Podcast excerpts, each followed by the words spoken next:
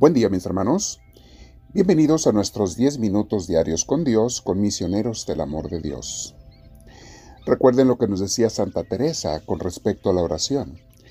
Orar es pasar un tiempo a solas con aquel que sabemos que nos ama.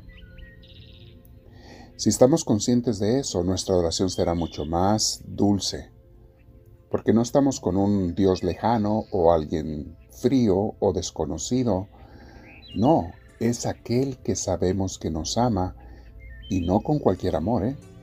un amor infinito. Nos sentimos alegres, mis hermanos, estamos comenzando un tiempo de cuaresma y es una oportunidad bella cada cuaresma para hacer una revisión de nuestras vidas. Ofrecemos algún sacrificio durante la cuaresma, algo que nos fortalezca el espíritu y la fuerza de voluntad, para eso sirven los sacrificios que ofrecemos.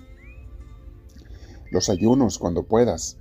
No tiene que ser necesariamente de todo el día, simplemente el desayuno en la mañana o comer menos durante el día, hacernos el propósito quizá de quitarnos cosas que como quiera no nos hacen bien a nuestra salud, en comidas, en actividades, en acciones.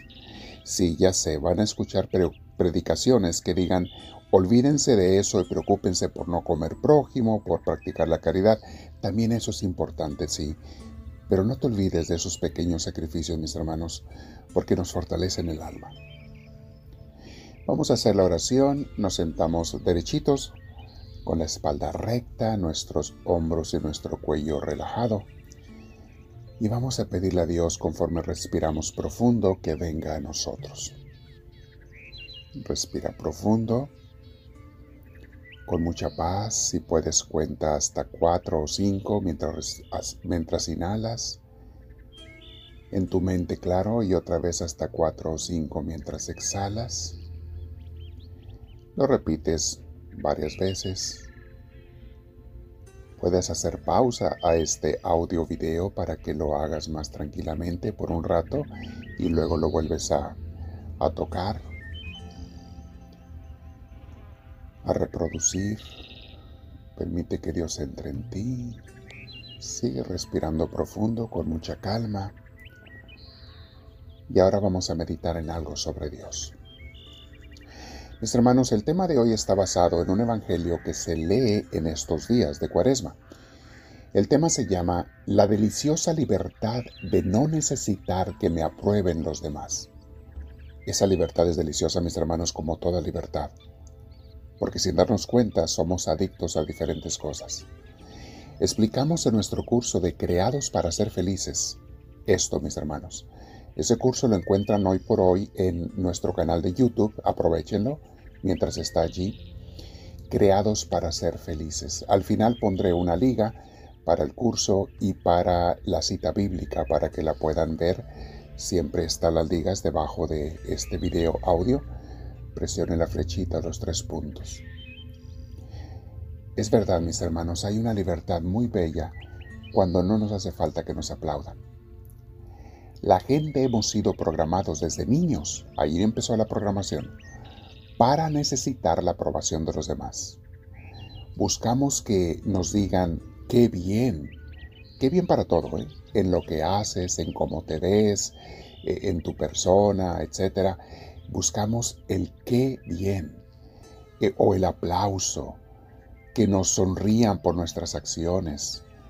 Y si no recibimos estas aprobaciones, eh, que son una droga mental que nos ha hecho adictos, entonces nos sentimos desilusionados, tristes, a veces hasta deprimidos y muchas veces con baja autoestima.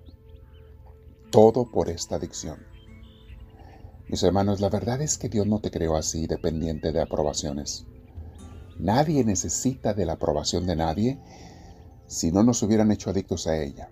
Y ahora nuestra tarea es el desintoxicarnos de esa adicción. Deja que la gente piense lo que piense de ti, diga lo que diga o no diga nada. Eso no te debe importar, porque la única aprobación que nos debe importar es la de Dios.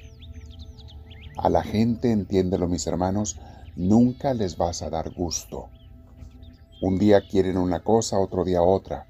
Unos quieren una cosa, otros quieren otra. ¿Cuándo vas a terminar de darles gusto? haz lo correcto, lo que Dios te manda, y déjalos que sigan siendo dueños de sus palabras y sus pensamientos, pero que a ti no te afecte nada.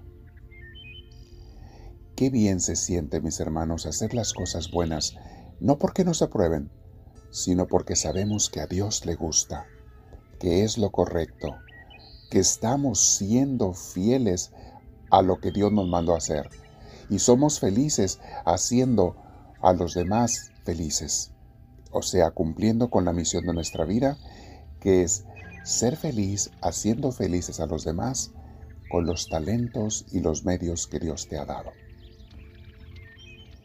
Jesús sabía de esta debilidad, de esta esclavitud que muchos sufrimos. Ya desde entonces existía. Veamos lo que nos dice por ello en el Santo Evangelio Mateo capítulo 6, versículo 1 al 5. Ya Jesús lo sabía. Dice así Jesús.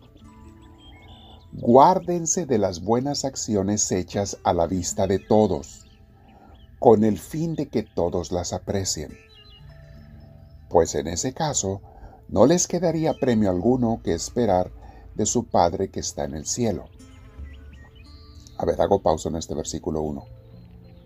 Si tú haces las cosas para que la gente te aplauda, cosas buenas, claro, ya Dios no te va a agradecer porque ya te agradeció la gente. Ya Dios no te va a, a, dar lo que te iba a dar porque pues ya, ya la gente te pagó, como quien dice. Sigue el versículo 2. Cuando hagas una obra de caridad, cuando ayudes a un necesitado, no lo publiques al son de trompetas. No imites a esos que dan espectáculo en los templos y en las calles para que los hombres los alaben. Yo les digo, ellos ya han recibido su premio. Ahí está, mis hermanos. En los templos, por alguna razón, a veces hay o habemos personas que nos gusta que nos vean muy devotos, muy de oración, muy de acciones, pero para que nos aplauden. No, no, mis hermanos. Hay que servir en los templos, claro, ahí está la familia de Dios. Y de buena gana, y con mucho amor, y todos tenemos que estar comprometidos, pero no para que nos aplaudan, no para que nos soben la espalda, o nos den palmadas en la espalda. Si te lo dan, qué bueno, agradecelo, pero en el fondo dale las gracias a Dios que te permite servir a los demás. Pero no esperes, mi hermana, mi hermano, que la gente sea la que te esté pagando. Tú cuando ayudes a un necesitado, dice el versículo 3, cuando hagas una obra de caridad, que ni siquiera tu mano izquierda sepa lo que hace la derecha. Es una imagen muy bonita que Jesús usa. Una no tiene por qué saber lo que hace la otra, o sea, que una persona no esté enterándose de lo que tú haces. Mi hermanos, quiero aclarar algo. Tampoco tienes que esconder tus obras buenas. Tampoco tienes que ocultarlas y hacerlas en secreto, hacer esfuerzos extras. Simplemente no hagas nada con la intención de que te vean o no hagas esfuerzos para que se den cuenta. Entendamos bien a lo que se refiere Jesús. No está mal que la gente sepa, de hecho es un testimonio para los demás, el que sepan las obras buenas que tú haces, pero no lo hagas con la intención de que te alaben. Sigue diciendo el versículo 4. Cuando des tu limosna, tu limosna quedará en secreto, y tu Padre que ve en lo secreto te premiará. Ese es el premio que nos interesa, mis hermanos. Y el versículo 5, cuando ustedes recen, no inviten, no imiten a los que dan espectáculo, a los que les gusta orar de pie en las sinagogas y en las esquinas de las plazas para que la gente los vea, porque yo les digo, ellos también ya han recibido su premio. Palabra de Dios. Mi hermana, mi hermano, te invito a que te quedes en oración con el Señor sobre este punto. Señor, que yo sea libre de la necesidad de los aplausos y aprobación. Enséñame a no necesitar de ello y a practicarlo hasta que se me haga un hábito, que no me haga falta más que el estar bien contigo, Señor. Vean la cita bíblica en la parte de abajo, mis hermanos, de este audio video y presione la flechita o los tres puntos también para el enlace al curso de Creados para Ser Felices. Puede ser un curso que puedes tomar con motivo de la cuaresma. Háblame, Señor, que tu siervo te escucha.